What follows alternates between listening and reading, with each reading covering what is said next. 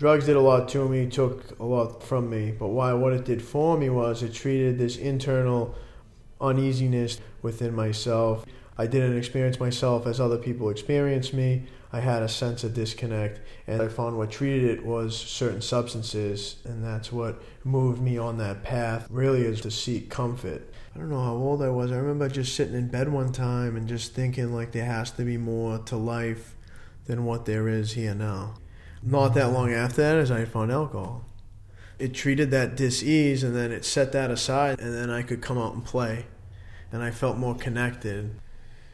I remember being out at uh, like social things. I'd be very quiet, almost withdrawn, shy, and I remember having alcohol has an effect on me. Treats that disease, treats that separation, and I'm there, and I can just be me.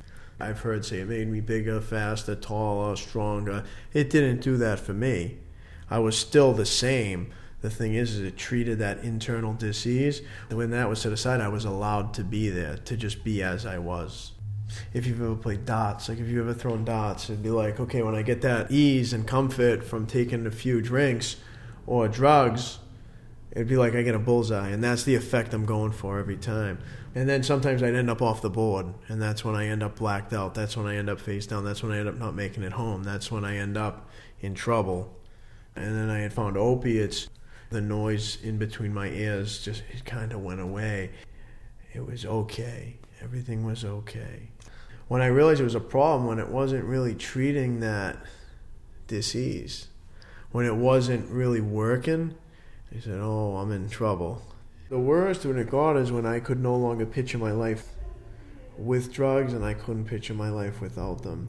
Having a gun to my head and, and wanting to die, I was going to do it. I was going to do it.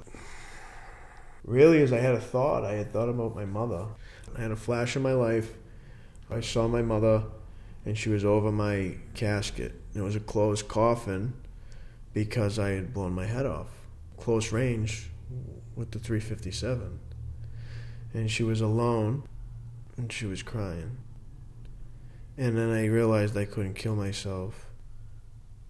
And in that moment, I pulled the trigger, and the gun went off and went over my ear and went into the wall. Through the ringing, I mean, I, I couldn't hear in my ear for a couple days, and um, through that ringing, it was it was. I said, I got to do something. So since 2013, abstinent, all mood and emotionally altering substances, I found a program of action that allowed me to recover from that seemingly hopeless state of mind. It's difficult to describe because it's not something that words can describe. The answer was there the whole time and I was looking everywhere else but where it was. I was looking outside of myself and I needed to look within myself.